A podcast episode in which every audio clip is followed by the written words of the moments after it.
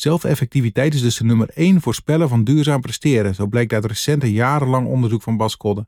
Vitaliteit blijkt eveneens van significant belang voor het duurzaam presteren van professionals en betreft de prestatievoorspeller nummer 7. Zelfeffectiviteit en sporten dragen dus bij aan duurzaam presteren. En ook onderling is er een zeer sterk verband, zo blijkt uit zo'n onderzoek. De combinatie van beide blijkt een sleutel tot duurzaam presteren, zo laat ook ander onderzoek zien.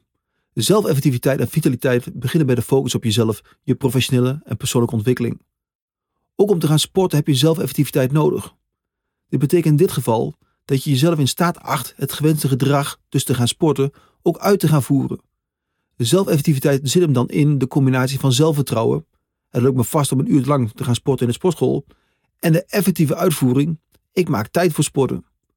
Zelfeffectiviteit, de ingeschatte vaardigheid voor het verrichten van een bepaalde taak en het vertrouwen in de eigen bekwaamheid om deze taak met succes te volbrengen, verschilt van zelfvertrouwen in zoverre dat zelfvertrouwen het vertrouwen in het zelf betreft en zelfeffectiviteit de ingeschatte vaardigheid voor het verrichten van een bepaalde taak betreft.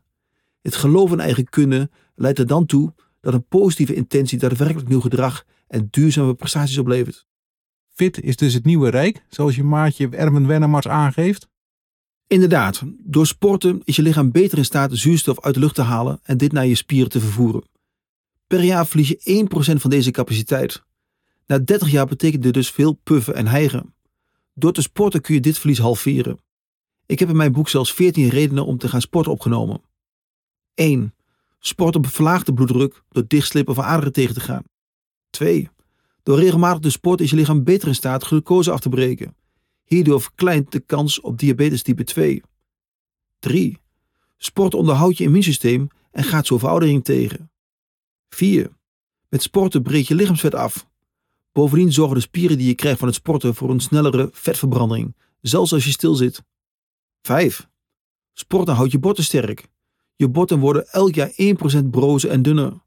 Door minimaal 1 uur per week gewichten te heffen, worden je botten al sterker. 6. Sporten versterkt de spieren. 7. Vooral stretchsporten als yoga of tai chi gaan artritis tegen. 8. Als we sporten slapen we beter, actief overdag, s'avonds moe. 9. We worden er vrolijker van.